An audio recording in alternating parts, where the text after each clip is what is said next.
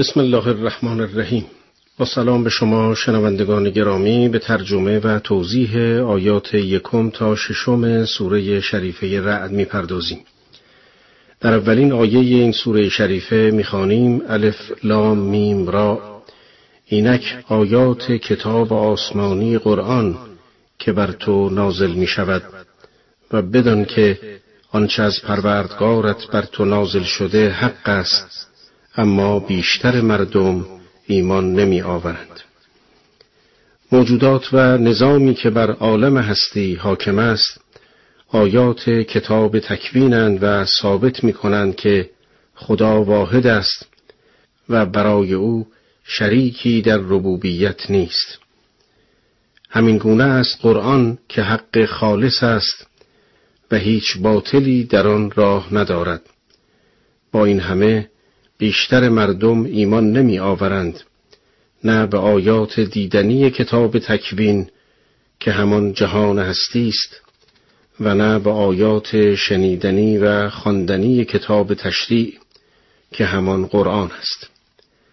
در آیه دوم خداوند توصیفی از جهان هستی ارائه می دهد تا مردم را ارشاد کند.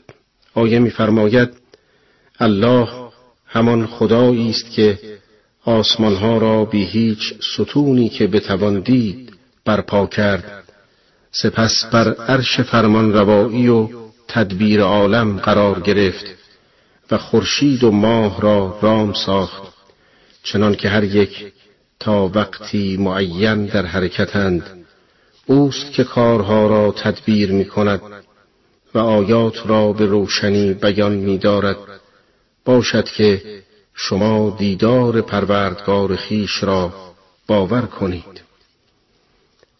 خداوند به نحوی این عالم را خلق کرده تا مطیع انسان باشد و او بتواند مصالح و منافعش را تأمین کند. اما این نظام جاودانی نیست بلکه تا سرآمد مشخصی برپاست و خورشید و ماه تا مدتی معین به حرکت خود ادامه می دهند تا تمام موجودات و کل نظام هستی به هدف اصلی خود که همان رجوع به پروردگار است برسند. در دعایی سوم و چهارم می آید او همان خدایی است که زمین را گسترده ساخت و در آن کوهها و رودها پدید آورد و از انواع میوه ها جفت جفت پدید آورد. اوست که شب را به قامت روز می پوشاند به راستی که در این کارها برای اهل خرد نشانه هاست و در زمین قطعاتی است کنار هم و تاکستانها و کشتزارها و درختان خرما از یک ریشه یا چند ریشه که همه از یک آب سیراب می‌شوند. و میوه آنها را بر یکدیگر برتری میبخشیم. همانا در این امور برای اهل خرد نشانه هاست. از تجلیات تدبیر الهی در نظام هستی این نکته است که در زمین قطعه هایی نزدیک به هم وجود دارد که از نظر خاک شبیه همند اما هر کدام استعداد مخصوص به خود دارند. گویی هر قطعه از زمین مأموریت دارد یکی از نیازهای انسان را برآورد. انواع میوه ها و زراعت ها که از هر نظر با هم اختلاف دارند از خاک می رویند و از یک آب سیراب می شوند اما با این حال محصولاتشان متفاوت است. در حقیقت این آیات به ما میفهماند که اختلاف خلقت موجودات مستند به اختلاف اراده خداست و اوست که آثار و خواص موجودات را متعدد می سازد. البته باید توجه داشت که این آیات منافات با تفاوتهای عمده فیزیکی و شیمیایی در آثار و خواص آب خاک ندارد بلکه آیات ناظر به حقیقت این تفاوت هاست. در آیه پنجم از مطالب گذشته آیات نتیجه می‌گیرد و میفرماید و اگر از گفتار منکران در انکار معاد تعجب می‌کنی حق با توست. به راستی که گفتارشان شگفتانگیز است. هنگامی که گویند آیا آنگاه که ما خاک شویم بار دیگر از نو آفریده خواهیم شد؟ آنان به پروردگارشان کفر ورزیدند و در آتش دوزخ قل و زنجیر به گردنشان است و آنان اهل آتشند و در آن همیشه ماندگار خواهند بود. این شبهه به این معناست که انسان وقتی مرد ذاتش از بین می رود و به دنبال این حیات مادی حیات دیگری نیست و طبیعی است وقتی معادی نباشد نمی‌توان به خدایی معتقد بود. شبهه کافران در واقع از سه سوال تشکیل شده که در اصل هدفی واحد را دنبال می کنند و قرآن در آیات متعدد و به سادگی به این سوالها پاسخ گفته است. سوال نخست این است که چگونه خاک به صورت انسانی تمام ایار در می آید. پاسخ این است که این اتفاق در خلقت انسان افتاده و انسان در آفرینش از خاک و مواد زمینی به صورت نطفه و مراحل تکوین پدید آمده است.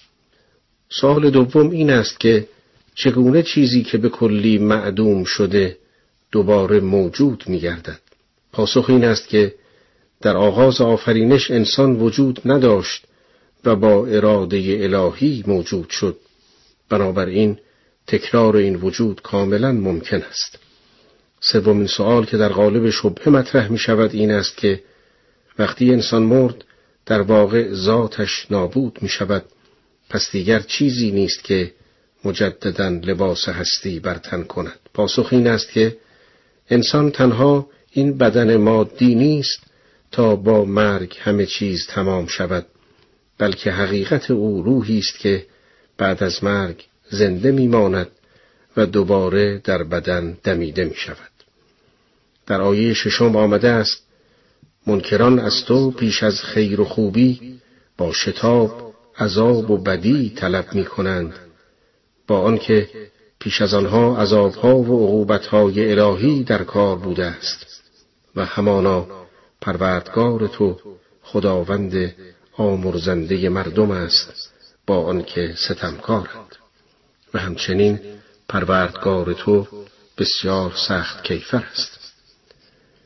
کافران وقتی پیام عذاب الهی را شنیدند به جای آن که از خدا طلب رحمت کنند دست به کار عجیبی زدند و از پیامبر تقاضای تعجیل در عذاب را کردند با آنکه می‌دانستند خدا به خاطر کفر اقوام گذشته چه عذابهایی بر سر آنها آورد این آیه اشارهی به رحمت واسعی الهی نیز دارد که شامل همه مردم می شود.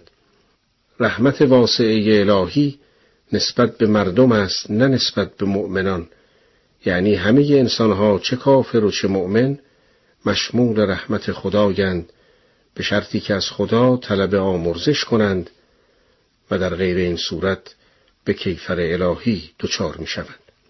یات هفتم تا سیزدهم سوره شریفه رعد می‌پردازیم. در آیه هفتم آمده است آنان که کافر شدند گویند چرا نشانه ای از پروردگارش آنگونه که ما می‌خواهیم نازل نشده مگر نمی‌دانند که تو تنها هشدار دهنده ای چنان که هر قومی را رهبر و راهنمایی است. مشتکان با آنکه قرآن این بزرگترین معجزه الهی در اختیارشان است باز درخواست معجزه دیگر دارند. قرآن با بیان این مطلب به پیامبر توصیه می کند که تو تنها هدایت کننده ای زیرا سنت خدا در مورد بندگان این است که در میان هر ملتی یک نفر هادی و راهنما مبعوث می کند تا آنها را هدایت نماید. پس زمین هیچ وقت بدون هادی و نماینده الهی نخواهد بود. سپس قرآن در ادامه بحث آیه قبل به علم بیکران خداوند اشاره می کند و در آیات هشتم تا دهم میفرماید خداوند از آنچه هر مادینه در شکم دارد و از آنچه رحمها کم و زیاد می کنند آگاه است و هر چیز نزد او اندازه ای دارد. او دانای نهان و آشکار است و بزرگ و بالاتر از وصف بندگان است. برای او یکسان است. از شما کسی که سخن را نهان دارد و کسی که آن را آشکار کند و آن کس که خود را در پرده شب نهان کند و آن که به روز راه سپرد. این آیات ثابت می کنند که تنها خدا سزاوار ربوبیت است و اگر پیامبر را مخاطب ساخت برای فهماندن این نکته است که مشرکان استحقاق جواب ندارند. تنها تمام اموری که برای اهل علم پوشیده است و تمام علومی که برای صاحبان علم معلوم است نزد خدا مشهود و معلوم می باشد. چون او کبیر است و به تمام اشیاء احاطه دارد بنابراین برای او فرقی نمی کند که آهسته سخن بگویید یا بلند حرف بزنید خدا هر دو را می داند و می شنود. تقسیم موجودات به غیب آشکار فقط نسبت به ما انسان هاست و نسبت به خدا همه آشکار و یکسانند. در آیه یازدهم سوره شریفه رعد آمده است آدمی را از پیش رو و از پشت سر فرشتگانی است که او را به فرمان خدا حفظ می کنند. خداوند وضع هیچ مردمی را دگرگون نمی کند مگر آنکه آن مردم خود آن را دگرگون کنند و چون خدا اراده کند به مردمی آسیبی رساند آن اراده برگشت ناپذیر است و آنان جز او یار و یاوری نخواهند داشت خداوند علاوه بر این که علم مطلق به همه چیز دارد حافظ و نگهبان بندگان خود نیز هست و برای انسان معمورانی است که او را احاطه کرده و از حوادث حفظ می کنند.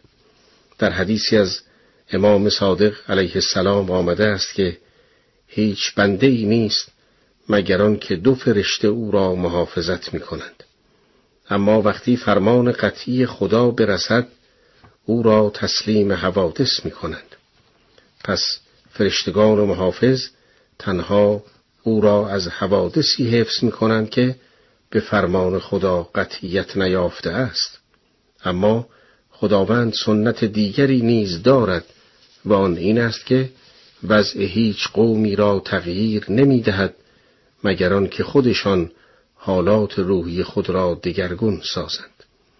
اگر آن حالات روحی حق باشد یعنی مردم دارای ایمان و عمل صالح باشند خدا نیز به سوی آنها نعمتهای دنیوی و اخروی سرازیر می کند اما زمانی که کفران نعمت کردند خدا نیز رفتارش را عوض می کند و نعمت را به نقمت و سعادت را به شقاوت مبدل می سازد.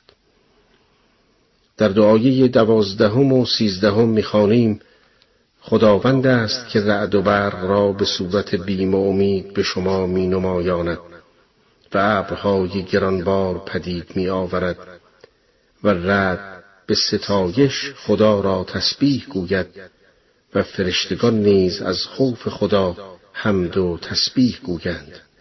او سائقه ها را گسیل می دارد تا با آنها هر که را خواهد بکوبد و منکران با دیدن این همه نشانه ها باز درباره خدا مجادله می کنند و نمی‌دانند که او سخت گیر و سخت کیفر است. در مورد تسبیح رعد و برق باید گفت که این تسبیح هم به زبان قال است و هم به زبان حال. زبان قال آن است که رعد و سایر موجودات با نوعی شعور و ادراک که خارج از فهم ماست به تسبیح و تقدیس خدا مشغولند و زبان حال آن است که با تمام وجود و فوایدشان اثبات می کنند که نظام هستی بسیار دقیق و حساب شده است و خالقشان از قدرت و حکمت برخوردار است. آیات گذشته سوره رد گفته شد که تدبر در نظام هستی به خوبی اثبات می کند که تمامی اجزاء آفرینش وابستگی به خداوند است و در حیطه علم الهی قرار دارند. قرآن نیز بر این مطلب تأکید فراوان دارد.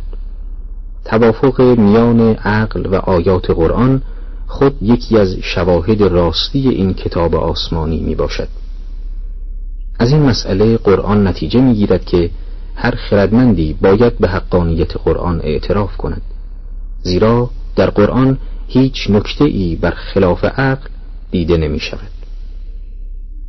به دنبال این بحث در آیاتی که تلاوت آن را شنیدید قرآن بیان می دارد که چون همه اجزاء نظام هستی وابسته به خدایند پس هر انسانی باید سر تسلیم در آستان الهی فرو دارد و تنها گوش به فرمان خداوند تبارک و تعالی بسپارد. قرآن در این باره می‌فرماید دعوت حق اختصاص به خدا دارد. و کسانی که مشتکان جز خدا می‌خوانند مشتکان را به هیچ صورتی اجابت نمی کنند مانند آن کس که دو کف خیش سوی آب برد تا آب به دهانش رسد اما نرسد. و دعای کافران جز به گمراهی نیست. هرچه در آسمان ها و زمین هست به رقبت یا کراهت با سایه هاشان بامدادان و شبانگاهان سجده خدا می کنند ای پیامبر بگو پروردگار آسمان ها و زمین کیست؟ بگو خدای یکتاست. بگو پس چرا غیر خدا صاحب اختیارانی برگزیده اید که اختیار سود و زیان خیش ندارند؟ بگو مگر کور و بینا یکسان است و مگر تاریکی ها و نور یکسان است؟ یا مگر شریکانی که برای خدا نهاده اند چون خلقت خدا خلقتی کرده اند؟ و از این رو آفرینش ها بر آنان مشتبه شده. ای پیامبر بگو خالق همه چیز خداست و او یگانه مقتدر است. در آیه چهاردهم قرآن بیان می دارد که چون هر آنچه در آسمان ها و زمین است از آن خداست پس سزاوار است که انسان تنها از او حاجات خود را بخواهد. در آیه پانزدهم قرآن بیان می دارد که هرچه در آسمان ها و زمین هست در برابر عظمت خدا ساجد می باشند در تفسیر نفیس المیزان آمده است که سجده عبارت از اظهار ذلت و عجز در برابر مولاست و سجده هر موجودی نیز با توجه به نحوه هستی اوست. در نوع انسان سجده به این شکل صورت می‌گیرد که انسان مواضع هفتگانه بدنش را در برابر معبود بر خاک نهد. اما در موجودات تکوینی این سجده به شکل دیگر تحقق می‌یابد. به این نحو که وجود آنان خود شاهد بر عجز و ذلتشان در برابر قادر مطلق است. از اینجا روشن می شود که حتی منکران خدا که هیچگاه به شکل متعارف در برابر خدا سجده نکردند و نیز دیگر موجودات در هر لحظه در برابر خدا ساجد می باشند چرا که هستیشان در هر لحظه وابستگی به فیض الهی و زلیل در برابر قدرت او می باشد در ادامه آیات قرآن پس از آن که اثبات کرد که تنها راه حق راهی است که انبیا مردم را به سوی آن فرا می‌خوانند به بیان یک مثل می‌پردازد تا به خوبی فرق حق و باطل را از یکدیگر مشخص سازد. قرآن در آیه هفدهم در این باره میفرماید خدا از آسمان آبی نازل کرد و نهرها هر یک به اندازه معین خیش روان می‌شوند و سیل کفی پف کرده برآورد. و کفی این گونه نیز بر آنچه در آتش به طلب زینت یا ابزار می نهند هست. خدا این گونه حق و باطل را مثال می‌زند. آیه ادامه می دهد اما کف متلاشی شده کنار می رود و آنچه مردم را سود می دهد در زمین می ماند خدا مثلها را چنین می زند در آیه هجدهم قرآن ادامه می دهد کسانی که پروردگارشان را اجابت کرده اند عاقبت نیکو دارند. و کسانی که اجابت وی نکرده اند اگرچه هر آنچه در زمین است و معادل آن نیز از آن آنان باشد و بخواهند آن را فدیه دهند از آنان پذیرفته نخواهد شد. آنها حساب سختی دارند. جایگاهشان جهنم است و چه بد جایگاهی است. آیه هفدهم یکی از درخشانترین آیات قرآنی است که در آن از طبیعت حق و باطل سخن به میان آمده است. در این آیه از چگونگی ظهور حق و باطل در پهنه هستی و نیز ویژگی های هر یک سخن به میان آمده است. برای بیان این مطلب قرآن نخست مثلی زده می‌فرماید از ریزش باران بر فراز قلل کوهها آب در میان نهرهای کوچک و بزرگ روان می شود و پس از به هم پیوستن این نهرها و شدت گرفتن حرکت آب کم کم کف سطح رود را فرا می گیرد تا آن حد که دیگر آب دیده نمی شود. و نیز در کوره های زوب فلزات پس از زوب شدن فلز بر سطح آن کفها ظاهر می شود و سطح آن را فرا می گیرد. اما کف ماندنی نیست و اصالتی ندارد و لذا پس از مدت زمانی از بین می رود. قرآن بیان می کند که مسئله حق و باطل نیز چنین است. آری اگر قرآن به مستضعفان با ایمان وعده پیروزی بر باطل می دهد و اگر به مؤمنان موحد بشارت دستیابی به بهشت جاودان می دهد و اگر مشرکان کافران و به طور کلی پیروان باطل را از سرانجام ناخوشایند بیم می دهد همه و همه به خاطر آن است که آنچه اصیل است و سرچشمه از فیض الهی می‌گیرد حق و راه حق مداران است. اما نباید از این سخن گمان کرد که چون پیروزی نهایی از آن حق است و باطل چون کف آب بر فنا خواهد شد پس دست روی دست نهاده و از تلاش و یاری و پیروز ساختن حق کوتاهی ورزید. بلکه باید همیشه با تلاش فراوان در این راه قدم نهاده و کوشش بسیار شود. در آیه هجدهم قرآن بیان می دارد که فرجام نیک از آن حق است و مؤمنان از عاقبتی نیکو برخوردار خواهند بود.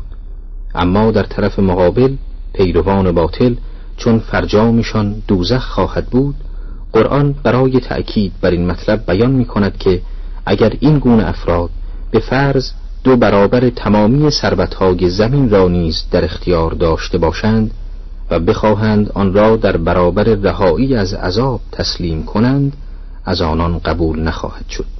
نوزدهم تا بیست و ششم سوره شریفه رعد می‌پردازیم. در دعایه نوزدهم و بیستم می‌خوانیم آیا کسی که می‌داند هرچه از پروردگارت بر تو نازل شده حق است مانند آن کسی است که کوردل است؟ تنها خردمندانند که پند می‌گیرند.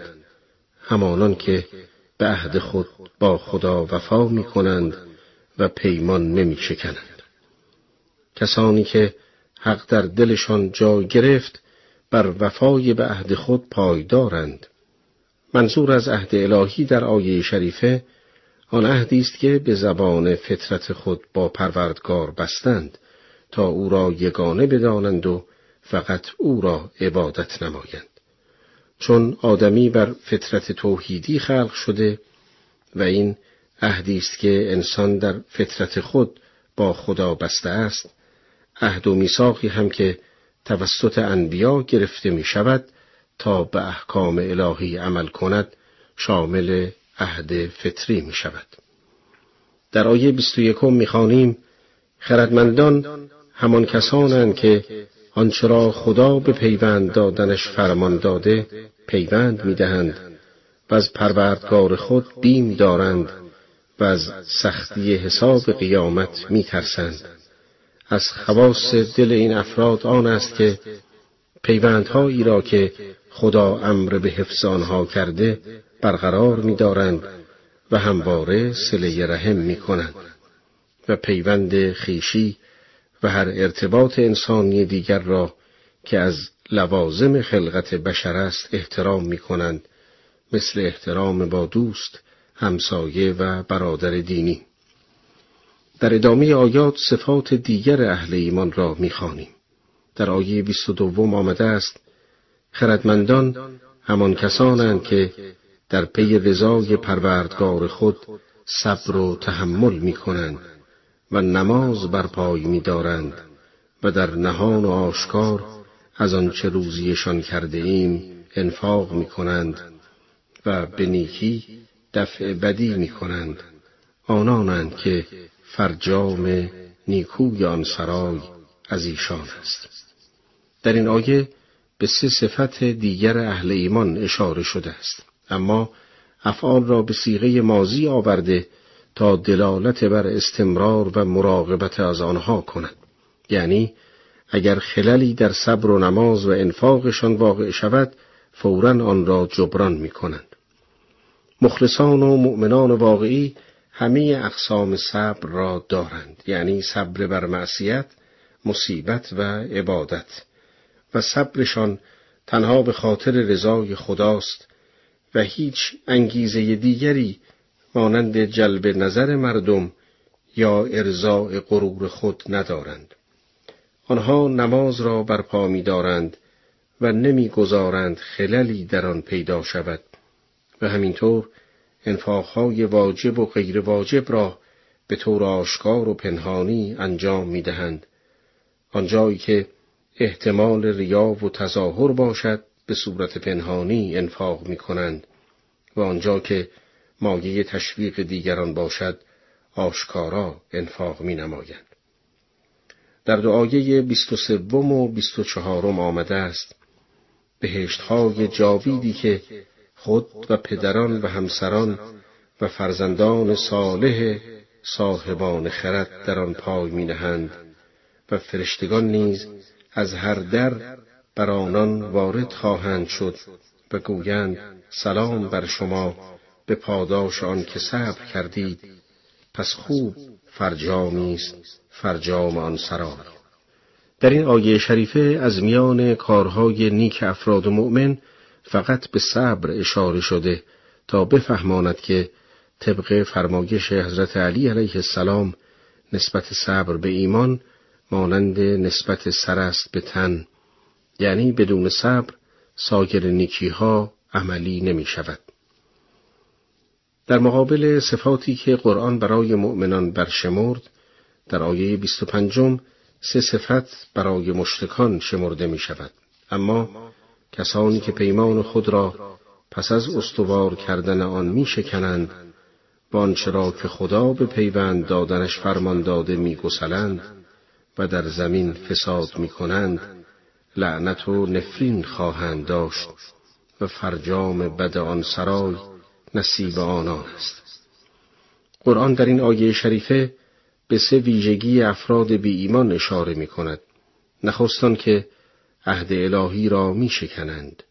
دومان که پیوندهایی را که خدا به برقراری آنها عمل کرده قطع می کنند و در روی زمین فساد می کنند.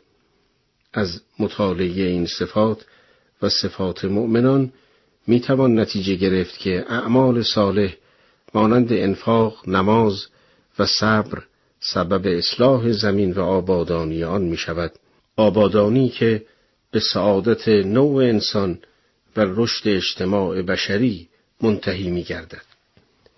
در آیه 26 آمده است خداوند بر اساس حکمت و مسلحت روزی را برای هر که خواهد وسعت دهد و بر هر که خواهد تنگ سازد به کافران به زندگانی دنیا دلشادند با آنکه زندگانی دنیا در آخرت بهره اندک بیش نیست. روزی بندگان به دست خداست پس بهشت را روزی افرادی می کند که اعتقاد به حق و اعمال صالح دارند و جهنم را روزی کسی قرار می دهد که اعتقاد به باطل داشته و اهل فساد باشد. در این آیه شریفه تأکید شده است که رزق حقیقی همانا رزق آخرت است. اما غیر مؤمنان به زندگی دنیا و زینتهای آن دل بستند و از زندگی آخرت قافل شدند با اینکه زندگی دنیا در برابر زندگی آخرت متاع و وسیله ناچیزی بیش نیست. هفتم تا سی و چهارم سوره شریفه رعد می‌پردازیم. در آیه بیست و هفتم به یکی از مناقشات کافران پاسخ داده می شود. کافران به رغم معجزات پیامبر اسلام و در رأس آن قرآن کریم از سر لجاجت باز معجزه دیگر تقاضا می کردند. قرآن هوشمندانه به این بهانه پاسخ می دهد. نخست ترجمه آیه را می خانیم. آنان که کف ورزیدهاند گویند چرا نشانه ای از پروردگارش مطابق خواست ما بر او نازل نشده است؟ بگو خداوند هر که را خواهد گمراه کند و هر که به درگاه او روی آورد او را به سوی خیش هدایت کند.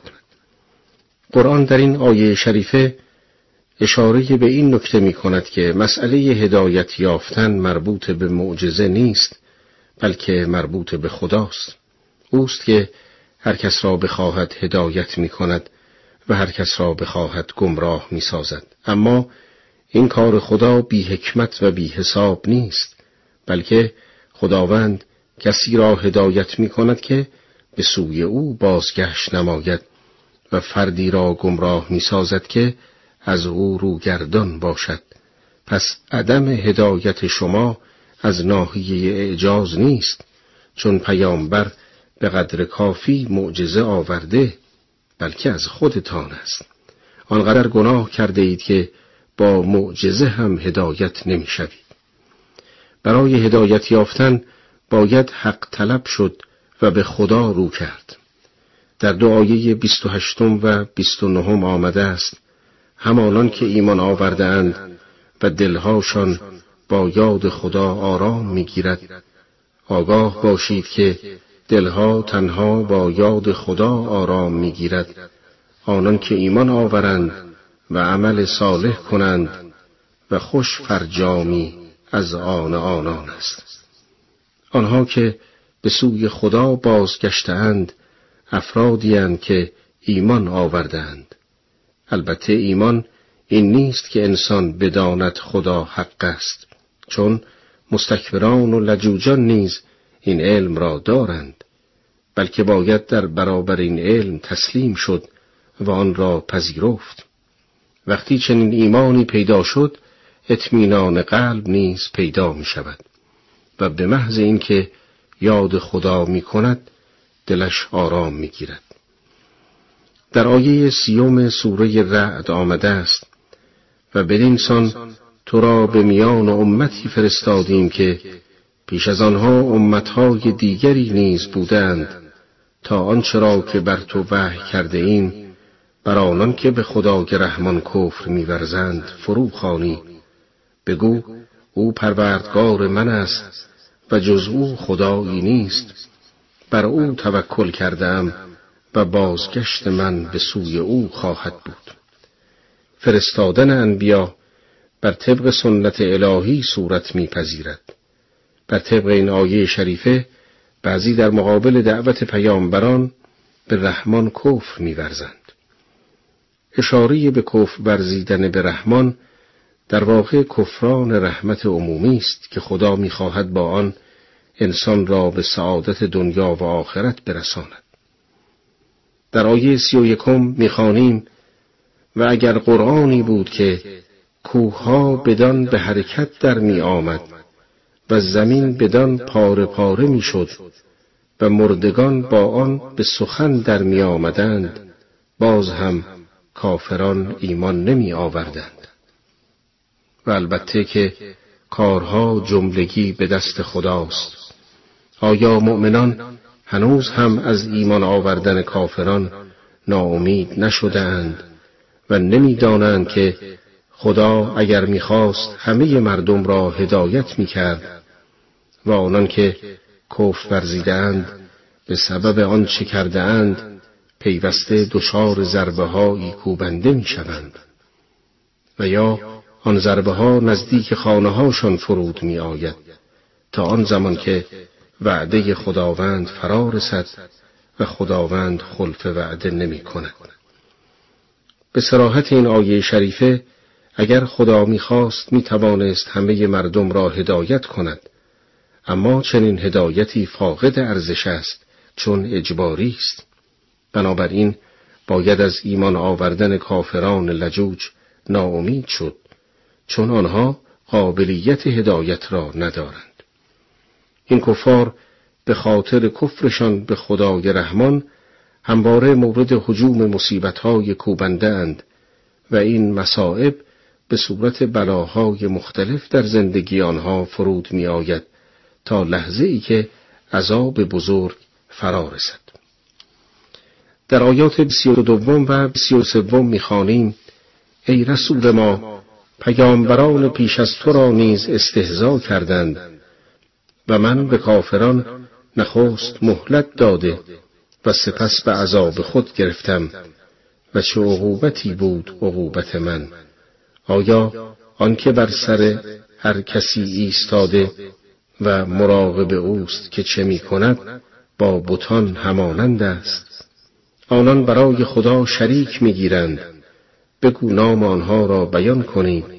ببینید آیا شایستگی خداوندی دارند. آیا می‌خواهید به خدا از چیزی خبر دهید که او از آن در زمین بیخبر است؟ یا مگر می‌خواهید به ظاهر حرفی زده باشید؟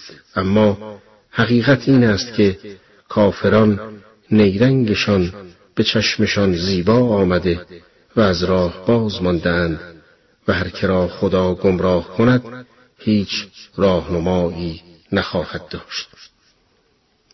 در این آیه شریفه خداوند بر اثبات توحید اقامه برهان می کند و میفرماید خداوند هر که را بخواهد هدایت می کند و بهترین پاداش را می دهد و هر که را بخواهد گمراه می کند و به شدیدترین عذاب کیفر می دهد و او قائم بر همه نفوس عالم است. آیا بتان چنین خصوصیتی دارند؟ اگر مشرکان ادعا می کنند که چنین صفاتی در بتها هست و به همین دلیل آنها شریک خدایند ای رسول ما در جواب بگو چگونه خدای علیم نمی‌داند که شریک دارد؟ مگر می شود که کسی شریک خدا در تدبیر عالم باشد و شریک دیگر از او بی اطلاع باشد؟ سپس قرآن نتیجه می گیرد که این سخنان مشرکان بی اساس است و بر پایه حقیقت استوار نیست. آنها می‌خواهند از این طریق به زر و زور در دنیا دست یابند. در آیه سی و چهارم آمده است کافران در زندگی دنیا عذابی دارند و البته عذاب آخرت سختتر است و در برابر عذاب خداوند هیچ نگهدارنده ای ندارند.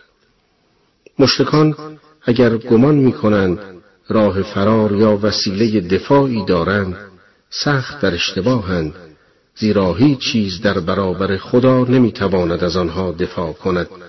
و شفیع آنها باشد. آیه سی و پنجم آمده است حکایت بهشتی که به پرهیزکاران وعده داده شده حکایت باغی است که جویها از کف آن روان است. هم میوهش دائمی است و هم سایش این فرجام کسانی است که تقوا پیشه کردند و سرانجام کافران آتش است. در این آیه شریفه به جای مؤمنان متقین را مقابل کفار مطرح کرد تا بفهماند عاقبت نیکو مخصوص افرادی است که علاوه بر داشتن ایمان در راه ایمان خود ثابت قدمند نکته دیگر این که آیه شریفه از دو گروهی صحبت می کند که دائما در مسیر ایمان به خدا یا کفر قرار دارند و شامل کسانی که گاهی به کفر و گاهی به ایمان میگرایند نمی شود. در آیه سی و ششم چنین آمده است کسانی که با آنها کتاب داده ایم بدانچه بر تو نازل شده شادمانند و البته در میان آنها کسانی نیز هستند که بخشی از آن را انکار می کنند. ای پیامبر بگو من مأمورم خدا را بپرستم و به او شرک نورزم شما را به سوی او می‌خوانم و بازگشت من نیز به سوی اوست. در این آیه شریفه از مؤمنان یهود و نصارا و مجوس تعبیر به اهل کتاب شده است.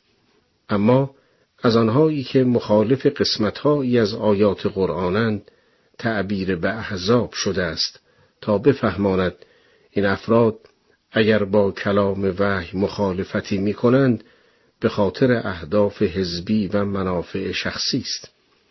این افراد مقاصد خود را در دین جستجو می کنند. لذا در احکام الهی تبعیض قائل می شوند. در حالی که مؤمنان در برابر تمام فرامین الهی تسلیمند.